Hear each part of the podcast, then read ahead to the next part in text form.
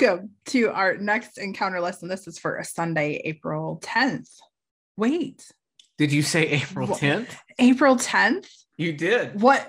I did. What? Chris, what is happening on April 10th? I feel like there's something like right at the back of my mind that I'm supposed to acknowledge. Yeah, it's a Wait. future national holiday. Um, it is. Oh, wait, it's the beginning of Passion Week. Yes, So that's amazing. it is. Welcome to Passion Week. But there was there was another. Oh, isn't it your birthday? My birthday. Yes. Oh, yay! Yeah. Happy birthday, Chris. Yep. Yep. Pretty excited about that. I'm It is, it is a national holiday. You are getting older. Got any more Gray gray hairs. hairs coming in? Yep. Right there. All up down Okay. here. You know, it happens to the best of us. it's a distinguishing mark. That's Thank you is. for the You're- shout You're out. welcome. And for everybody else who has a birthday on April 10th. Yeah, Happy Or birthday. Passion Week. Happy birthday. Yeah. What a week to celebrate your birthday. Yeah. Yeah. Yeah. Yeah. It's uh, you know, it always floats, you know, it's always fun. It's Yeah. usually on birthday, it's either sometime near Easter or it's during the uh, like um Masters golf tournament. It's always Oh. around this time. So anyway, I understand entirely.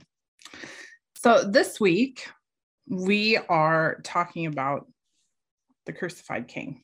Hmm, what a topic to have a conversation on. What a beautiful topic. Our scripture reading this week comes from John chapter 19, verses 17 through 37. And our memory verse this week is John 19, 19. Pilate also had an inscription written and put on the cross. that read, Jesus of Nazareth, the King of the Jews. Before we jump into our scripture reading today and lesson, let us have our prayer for illumination.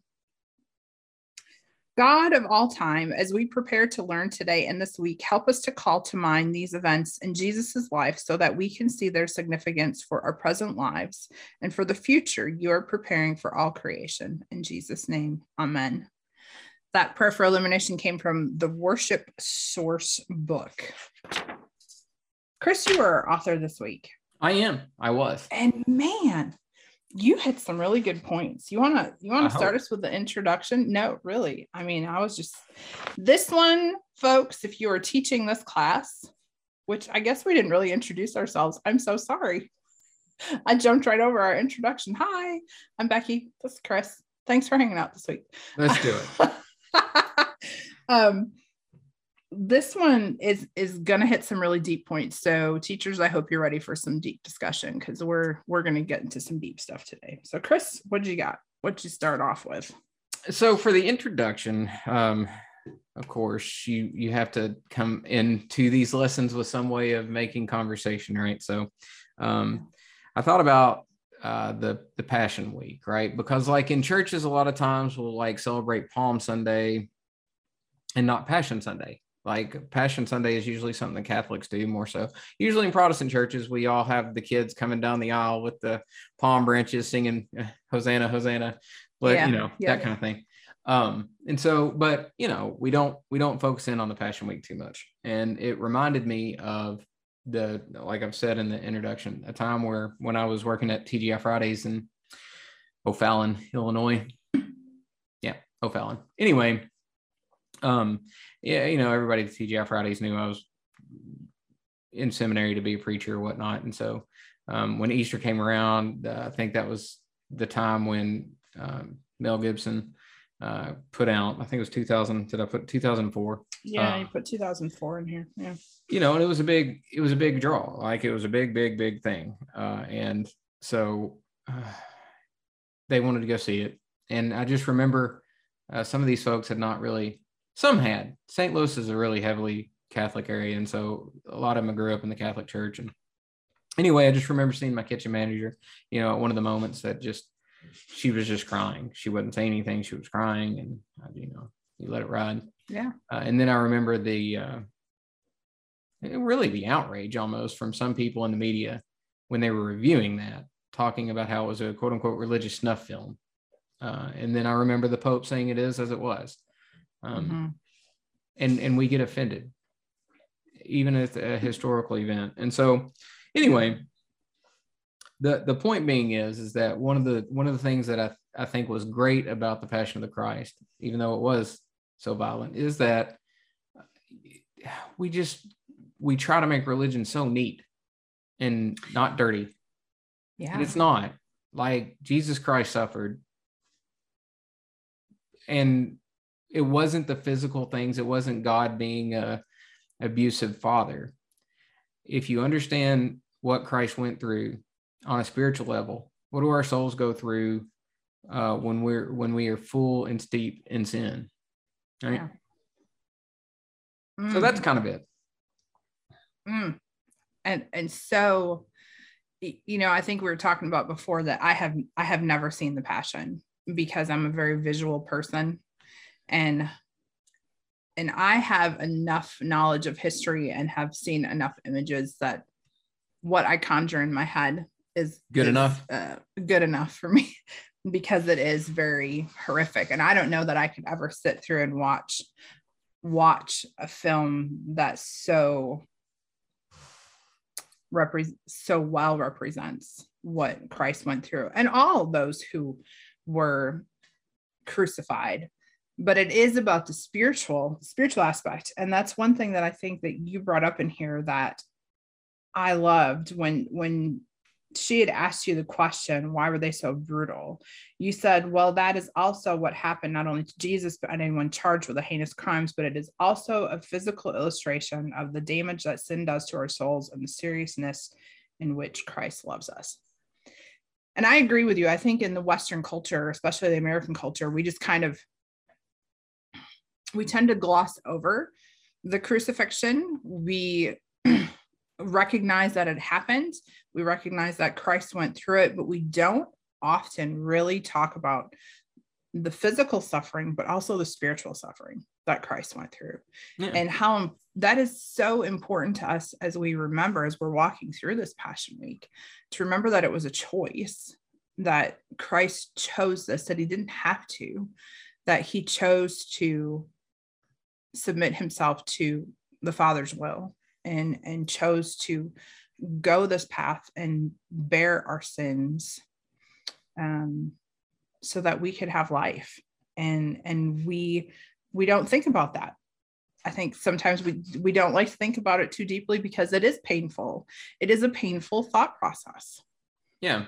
Uh, like I said, I mean, w- w- probably most people listening to this have that memory verse of pick up your cross and follow me. What does it gain a man or human if they gain the whole world that you lose their soul kind of thing? right Repeat that verse after you've watched The Passion of the Christ. Pick up your cross and follow, and it will have a different feeling than when you're just reciting it as a memory verse. right Or when Paul says, offer your bodies as living sacrifices, holy and pleasing to Yeah. God. Um, Mhm. yeah, and I, oftentimes it, it happens all the time. Like uh, I've said before, the reason why a sacrifice is so bloody is because you're supposed to understand the seriousness of it. It's not just a handshake and a hand bump and say, "I got you, man," but you're you're taking the very best of what you have, be it like a goat or bull or a lamb. Uh, it's the it's costing you something materially. Then you're slaughtering it, and that's not pretty. It's not like you're going to wear your Sunday best. You have to be prepared to get dirty and to see pain and suffering because that's what Mhm. a sacrifice is. That's what a so when you make a vow or you make a covenant or you have this sacrifice, it's not supposed to be pretty. Uh, It's supposed to be worth something, and you know, so that's a good way to. yeah and we don't live in a sacrificial system i mean if you think about the ancient hebrews you know the old testament text when we read through like the consecration of the tabernacle or the consecration of the temple you know we just kind of again we just kind of read right through. But if you are a visual person and you understand all the blood that is being spilled and sprinkled everywhere just Yeah. like blood flinging on people mm. and on the sides of buildings and on you know a brand new building that we just built and we're just gonna you know sprinkle blood all across the walls and Yeah. stuff i mean it's We It's- sanitize things, yeah. ugh Our dedicating Yes. a building is holding hands and asking the Lord to come in yes or Yes. consecrating. yeah and so we don't we don't have that image of sacrifice and what that what that really means when again when you pick up your cross and follow christ it is it is a sacrifice and and it's not pretty it's not always pretty yeah ooh ooh again teachers. Really deep discussion this week that we're getting into. So um i hope you really think about some of these things that we're bringing up for you. Exploring the scripture historical and contextual setting. You really do some great points in here of, of walking us through the different phases that the Jews walked through and their belief of what the Messiah was. Can you kind of help us understand maybe better what those phases were and what they believed at those points? Just in a general way, I can. Okay, so like get in your mind Genesis 3, what, 16 and 17? Um, okay. What like um, scholars call um, proto evangelium or evangelium you said Genesis 3, 16 and 17. You know, so that was where God is speaking to Adam and Eve and the serpent. And yep. he tells, or God tells um, Eve and the serpent, the serpent will strike your. Oh, yeah. You want, you want me to read them? Yeah, read it. Okay. okay. Genesis 3, 16 and 17 say to the woman, he said, I will surely multiply your pain in childbearing in pain you shall bring forth children. Your desires shall be contrary to your husband, but he shall rule over you. And to Adam he said, Because you have listened to the voice of your wife and have eaten of the tree of which I commanded you, you shall not eat of it. Cursed is the ground because of you. In pain you shall eat of it all the days of your life. Verses 18 and 19. Thorns and thistles it shall bring forth for you, and you shall eat the plants of the field. By the sweat of your face you shall eat bread till you return to the ground, for out of it you were taken, for you are dust, and to dust you shall return. Keep going. One more. Sorry. one more. more. Okay. No, you're good. It's where man God called, is talking to the snake. Um. Do do do. Where is the man talking to mm-hmm. the snake? It's in oh, there. Oh, before that. Okay. So verse 14 and 15. There you go. The Lord said to the serpent, Because you have done this, cursed are you above all livestock and above all beasts of the field. On your belly you shall go, and dust you shall eat all the days of your life. I'll put enmity, enmity between you and the woman, and between your offspring and her offspring. He shall bruise your head, and you shall bruise his heel. Gotcha. So, like the so some people again, scholars would say, and some fathers and mothers of church history would in, would interpret that as the first preaching of the gospel. So God says, from the woman will be someone who conquers the serpent or or Satan. Mm-hmm. Satan will take his his piece of meat. Bite. Yeah. yeah. Yeah. Um, and so so that's the unfolding story, right? So like everything you read, even though I had the wrong um, reference, like from the Garden of Eden, God is saying here's the punishment here's whatever. But even at the very beginning it's but we're we're going to restore this. Yes. we're going to redeem this at some point in time. Yeah and so promise of restoration. so that's kind of the first thing. So there was a thought of of a messiah. Now it changed throughout the years uh throughout the periods of uh, Judaism, and like some of it is is when they were in Babylonian exile, the Messiah was someone that would bring them home to Israel, right? Um, mm-hmm. When when they were under Roman rule, but still like they weren't exiled, but they were under Roman rule in Jerusalem. The thought was that conquering king that would, you know, establish a political rule or whatnot. So there was kick those, out the Romans, kick out the Romans and go on. Uh, and then there was different theology so far as like uh, lots of people understand the suffering servant of Isaiah, like Isaiah 53. And sometimes of Jewish thought, it was that the nation of Israel was the suffering servant. That's how they understood that. But then as you go on, you know, obviously some Jews thought that no, this would be a person from the line of King David. And ultimately, mm-hmm. some, you know, a lot of them became Christians or whatnot. Um, and then you have further after that for Jews who continued on, who rejected the Messiah of Christ or the divinity of Christ or whatnot. Um, they still look for Messiah. And so Maimonides, uh, which I'm 100% sure I got that right. Maimon, Maimon, oh, I can't do it again now. So anyway, uh, but so like imagine uh, in churches where you recite the Apostles' Creed or some type of confession. Every in in many Jewish settings, you'll have these thirteen uh, articles of faith and or principles of faith, however you want to call it. They'll recite all thirteen of them to start the worship service, and the twelfth one is I believe by complete faith in the coming of the Messiah, and even though he tarry in waiting, in spite of that, I will still wait expect, expectantly for him each day and that he will come. And then principle 13, I believe by complete faith that there will be a resurrection of the dead at the time that will be pleasing before the creator. Blessed be his name and the remembrance of him will be exalted forever and for all eternity. So, you know, we would just say Christians understand 12 and 13 as being already fulfilled. Sure. So we're not that far off, but you know, we are far off uh, in, Right. in some ways. But there's different ways to Yeah. think about it. That's all I wanted to bring up in that historical connection there.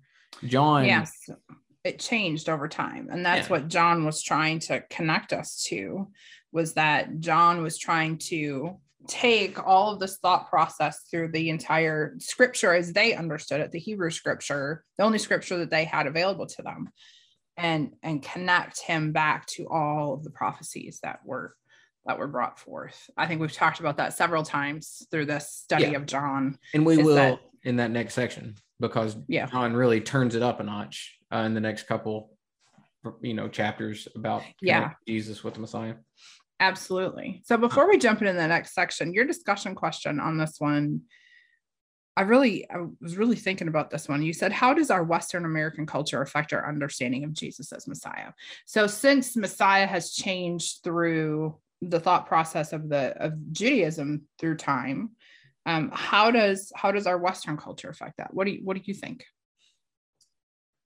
When I wrote this, there was obviously no war in UK, Ukraine or anything. Oh. But now that I think about it, I bet just to because Ukraine is a heavenly Christian Christian nation, like pretty heavily Orthodox, um, probably Russian Orthodox actually, but nonetheless, um, I bet their understanding of what Jesus and Savior and Messiah means is a whole lot different than ours right now. Um, Sure. it's probably more earthy right now.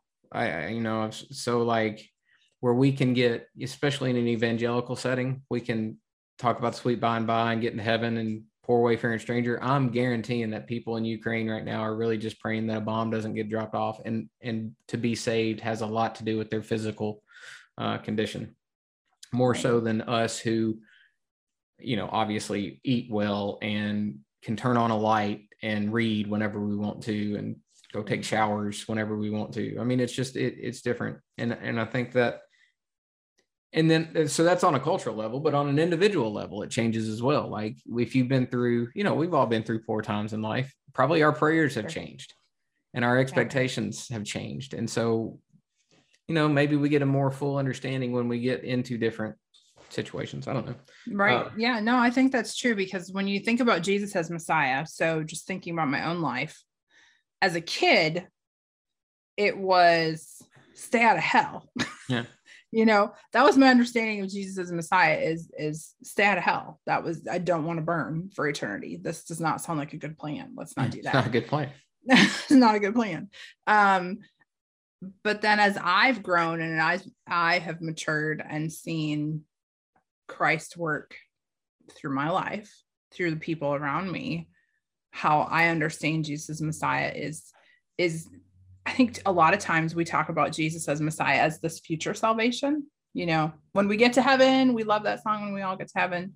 Yeah. Um, you know, we all love singing that, but it's also here and it's presenting the kingdom of God here to the people that I'm surrounded by, whether it be my my peers, my colleagues, my family, my friends, you know, how do we represent Christ to those around us? And how do we bring the kingdom and make it an active and living force now as well as in the future? And and how I interpret that and how I look at the kingdom has changed significantly as I've changed. there's certain things to where Christ isn't just Messiah, but Christ is Lord, right? So Messiah has that thought of salvation, which can lead you up to just thinking in that sweet by and by, but also Christ is Lord, which means that if you're here on earth, he's still Lord. And so we're subjects to the king or to the Lord. And so Mhm. our theology of Messiah can't stop short of just salvation. It's Messiah, Lord. He's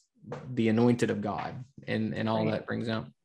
What I would say while you were talking, um, so the ditch on both sides of of Christian theology would be it's when we're comfortable again. So this is like a Western culture. When we're comfortable, we can make things all about uh, heaven. Mm-hmm. We're not mm-hmm. really suffering right now. Sure. I mean, our suffering is literally, you know, can I get dessert or not get dessert? Right. You had Inflation. to wait. You had to wait yeah. at the uh, traffic light 30 seconds longer than you thought it should have.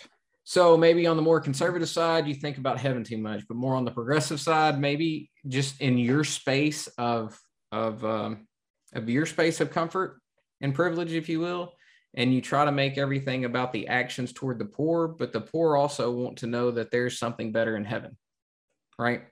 Sure. Not a bad thing either right? Yeah. So like sometimes we lose the earthly over here, and then sometimes we lose the heavenly over here, right? So, so that's one way I think our culture that balance. Yeah, there's got to be a balance. Jesus is there's got to be a balance. Messiah and Lord, Savior mm-hmm. and Lord, right? Mm-hmm. two things there. Absolutely. Good question for our teachers. I mean, yeah.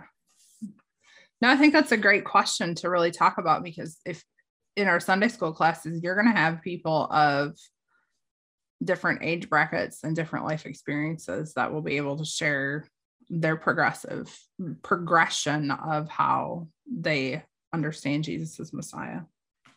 Yeah. Digging um, deeper. Let's, dig deeper. Oh, let's dig deeper. I really enjoy this section because, again, John is all about connecting Jesus and, and showing Jesus as the prophesied Messiah. Yeah, that's so how he structured his book. Maybe in the last, like in these, in the first 18 chapters, maybe even, John was connecting Jesus with the Lamb of God. But really in 19, chapter, pretty much all of chapter 19 and 20, he's connecting Jesus as the Messiah, the thought of Messiah. So he kind of turns like after Passover, when when when John states that you know this this dinner that the disciples have was on the day of the preparation for the Passover. Really, after that, now all these things that John brings up are prophecies about the Messiah, not about the Lamb. So you can note that if you want to. Mm-hmm. So, so let's talk about our prophecies that's what I was going to say in the digging deeper section. Then that's what I was trying to do there is to say, okay, so John's purposely now taking uh, some things from the Old Testament, the Psalms, and and one from Zechariah that then connect this Christ on the cross with the Messiah that the Jews were looking for. Um, mm-hmm. But I wanted to highlight. I mean, one of the things. Um, sometimes, like people will think that I want to say that all these things happen. And yes, John is writing for a particular reason. He said that, that you might believe Jesus Christ is the Messiah, but he didn't make this stuff up. He recorded what happened. Yes. And then, as like a preacher or an evangelist said, because, and it happened because this is what it said in the Old Testament.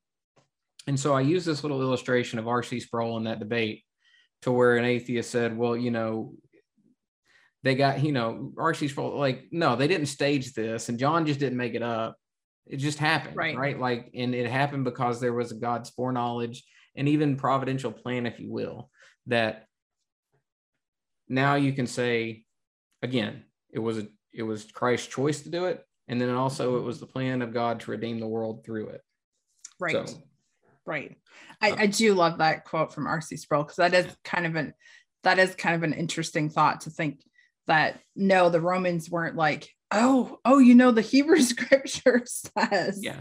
it this happened, so we need to do this. That was that was not right. that was not their intention. It was just they did what they did because it was providential. Yeah, absolutely. So like the first prophecy then would be, you know, I this makes me uncomfortable. I'm not one that sees like a prophecy of Jesus in every uh in every page of scripture, but at the same time, John was purposeful in this stuff. So like when when we say the prophecy of the garment, um, Psalm 22, it starts with the my God, my God, why have you forsaken me? Which is of course what mm-hmm. Jesus says on the cross. And so you're supposed to think of Psalm 22.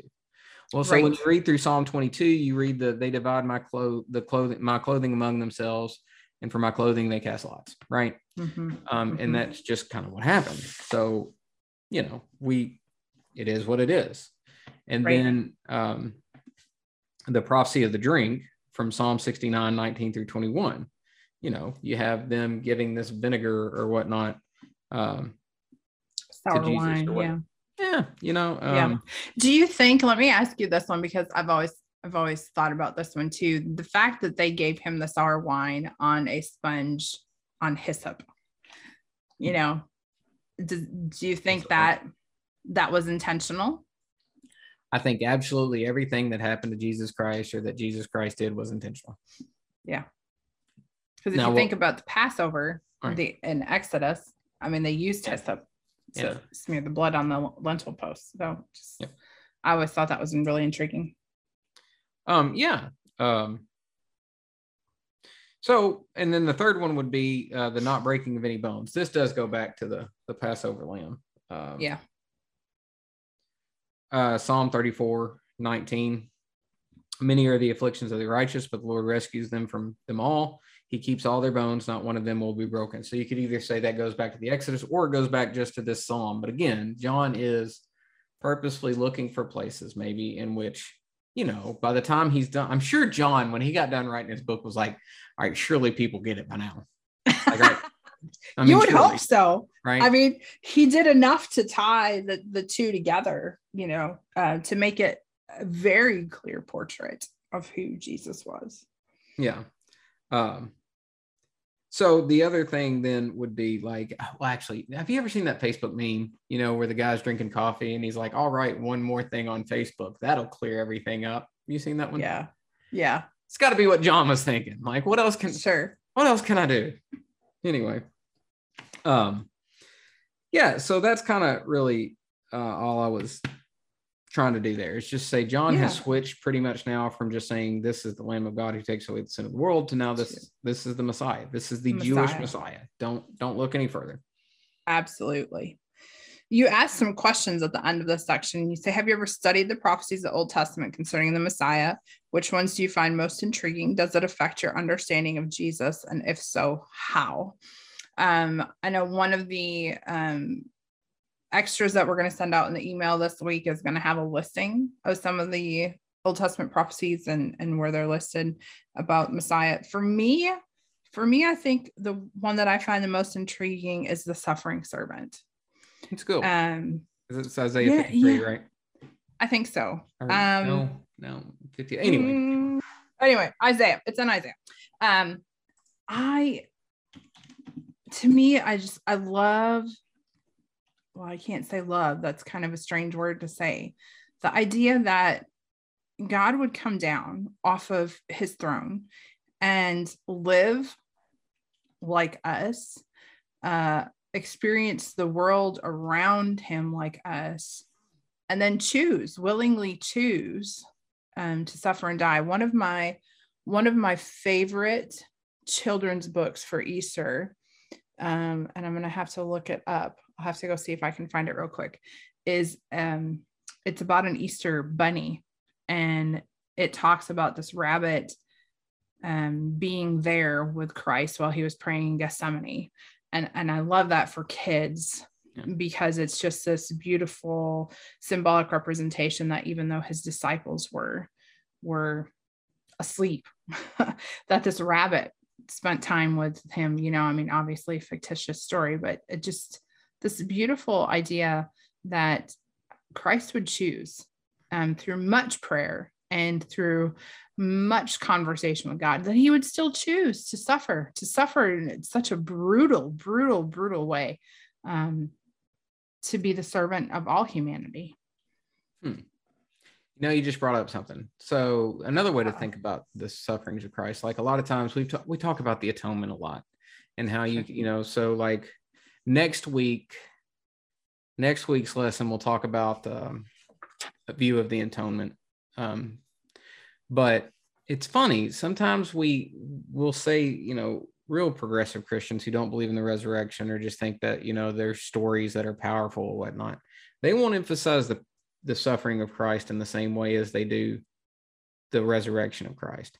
Like, if we're supposed to understand the resurrection of Christ as a metaphor, then what do we understand the suffering of Christ for? Do you just gloss over that kind of thing? That's something mm. to think mm. about. I don't know. That just came up to my mind while you were talking. Um, yeah. like, you know, Christ chose to be beaten in a sense. Yeah. Yeah, maybe Yes. he chose. He submitted to it. I don't know if he chose it, but Yeah. he submitted to it. Um, Yeah. and it is Isaiah 53. Okay, good deal. And I guess So which which one for, do you find most intriguing?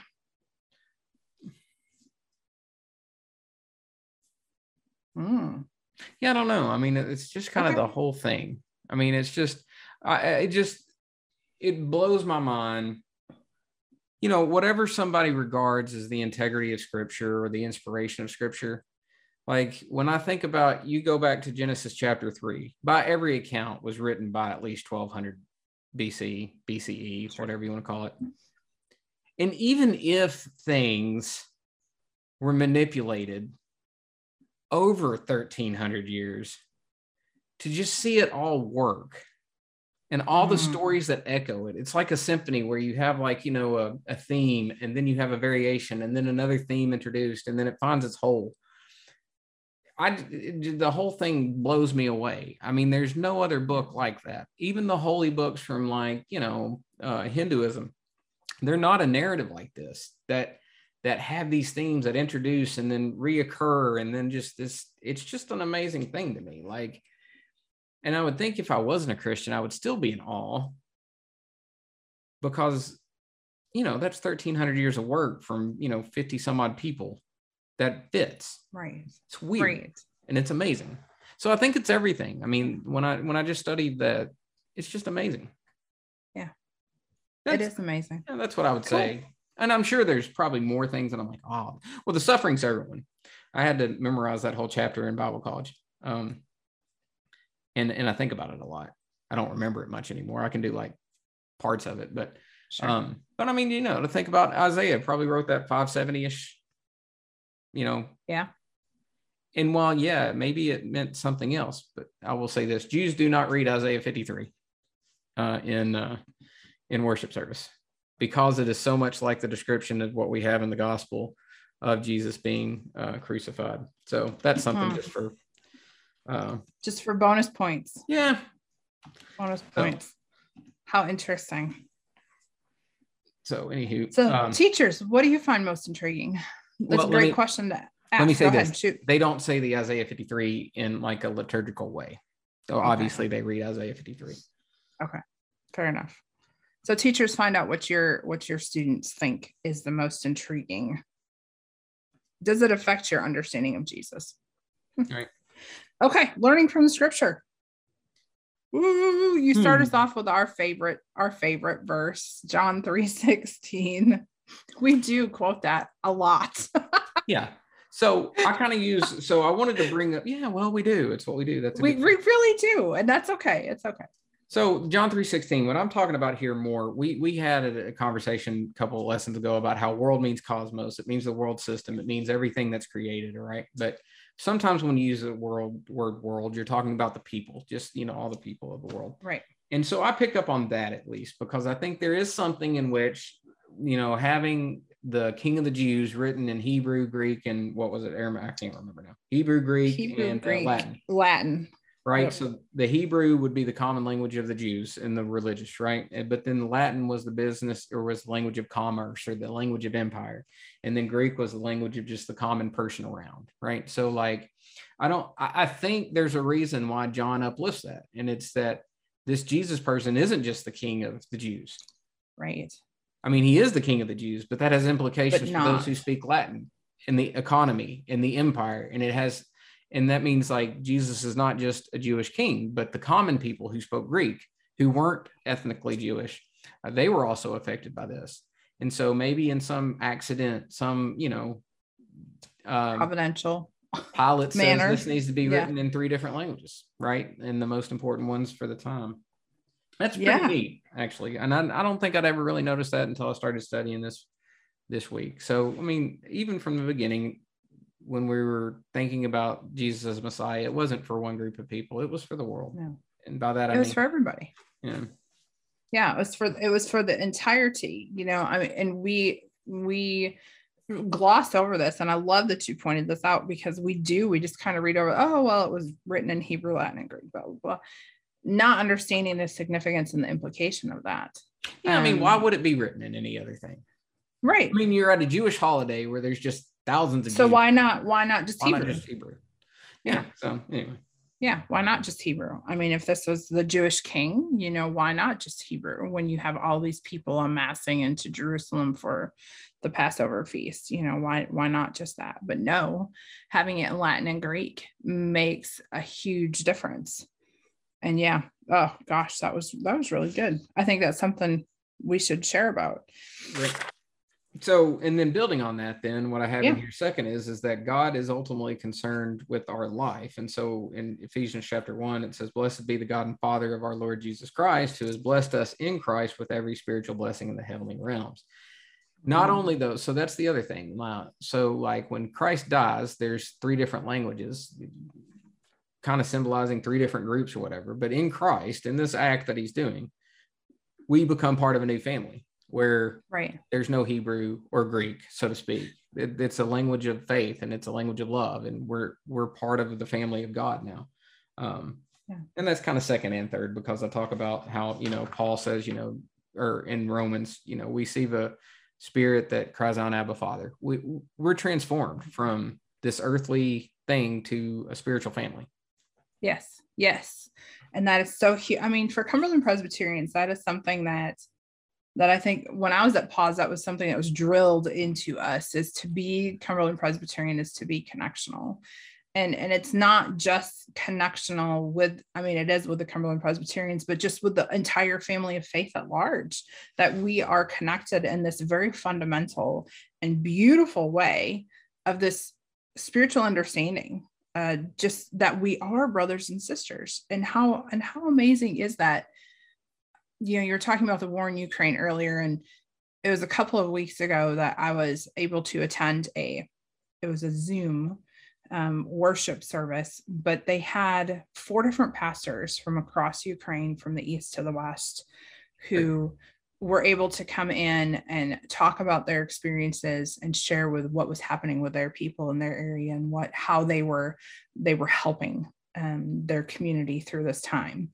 Um, and it was being led by i think it was a, a german methodist um, female minister.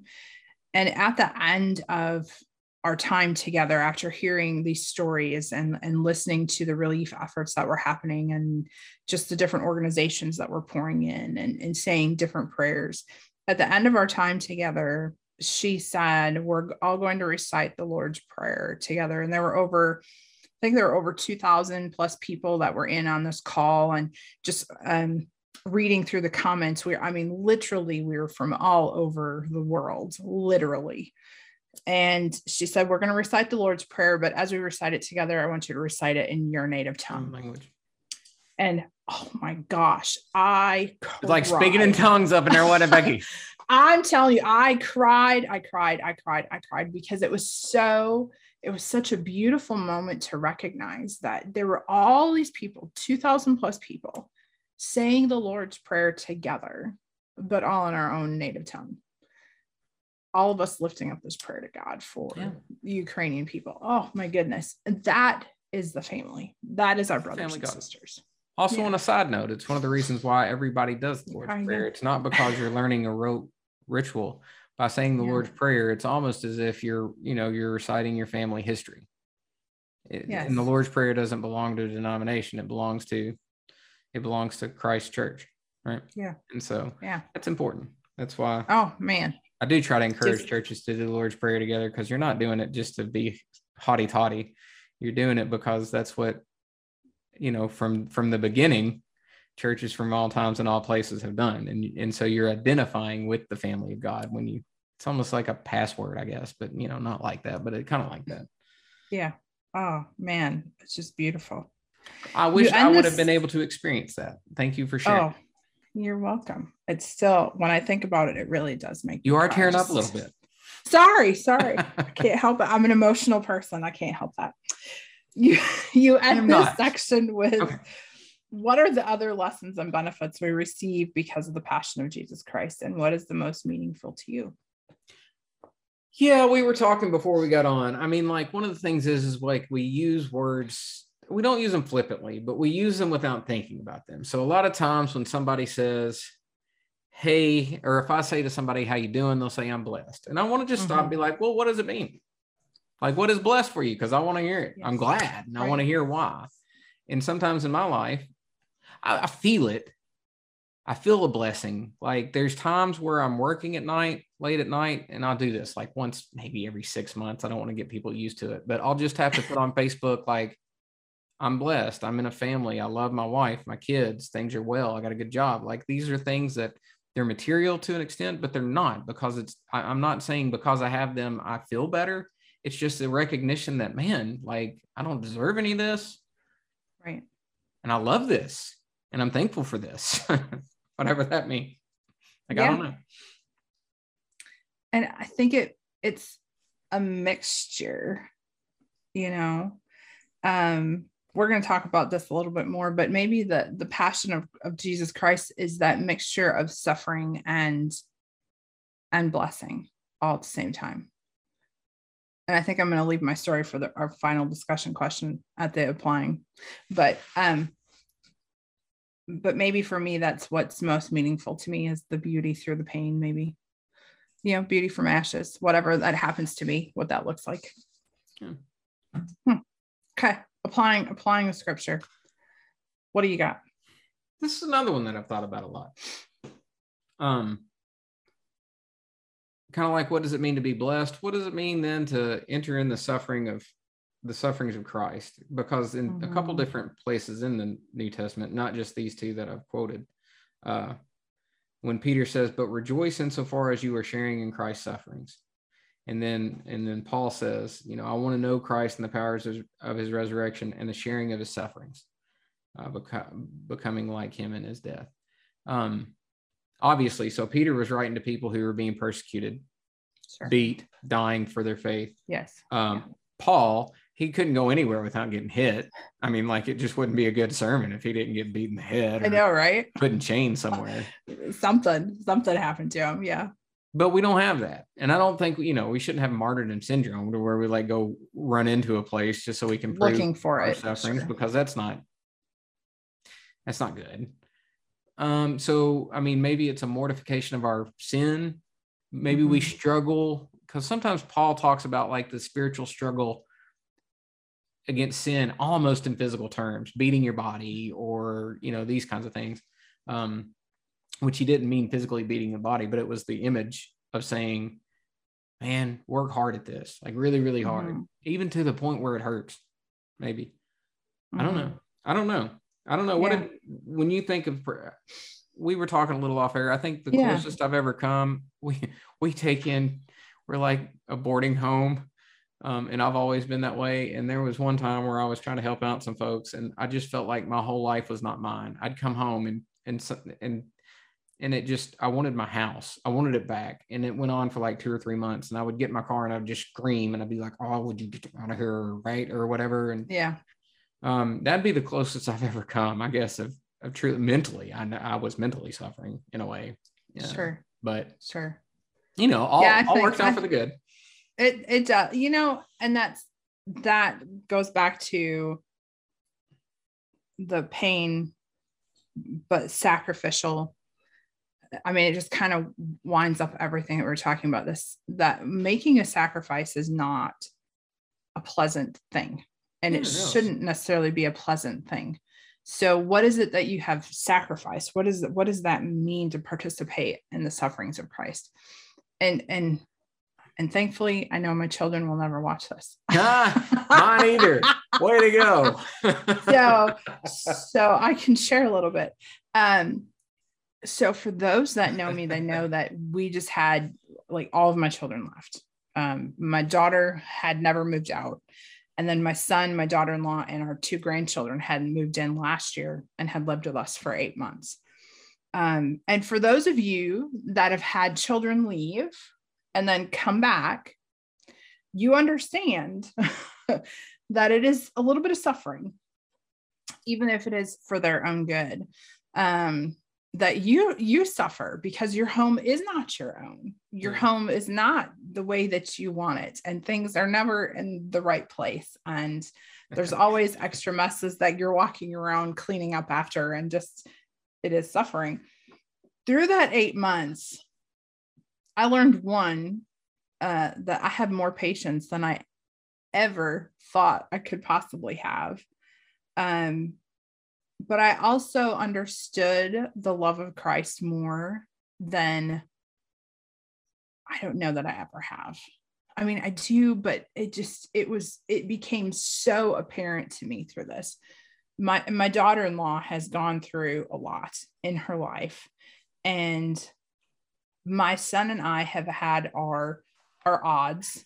Um, and through that eight months, I watched my daughter-in-law just blossom into this amazing person who has become a better wife, has become a better mom.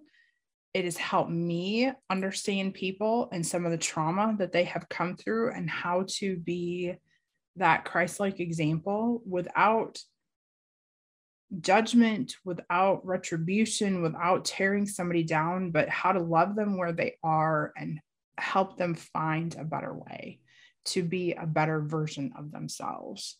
Um, and and not by twisting their arm and beating them but by just being being that christ-like example to them so that they can see in you through you that there that there's a better thing. And so even though it was an incredibly difficult eight months it was also a beautiful beautiful time. So while you were talking that spurred me on to thinking. So, and, and I've felt this before too, and I, and you expressed it really well. There have been times, you know, we've taken in kids, you know, because of unfortunate circumstances. And it's hard sometimes because it's hard. They bring in all this extra baggage. But man, I would never change it after we're through it. And there's a sense in which maybe the suffering of Christ Christ opened himself up in vulnerability. That's the only way you do it. Like when you open up yourself to vulnerability to someone else, that's when a real ministry takes place. Really, that's when it affects you, right? Because it's so easy, like to, we've said this. Maybe this is it. Maybe we can write a check and send it, keep, and that's ministry. Sure. But how much will it affect you when it's not a sacrifice? Now, maybe if you write a $400,000 check and you got $401,000 in the bank, that's probably going to make a difference to you. Sure. Or when it becomes real and nitty gritty and it changes you and it makes you suffer, suffer for lack of a better term. Yeah. Maybe that's yeah. God shaking us saying, yeah, this maybe is what it means to, to partake. Well, again, I, I hesitate to say anything I've ever done in life is the suffering of Christ. Um, but I've been uncomfortable for darn sure. yeah. And it's during those times where I form the best relationships. And the more I understand God, the more I understand how much God has to put up with me. Um, so maybe that's it. Maybe that's something to that. Yeah. I'm with you.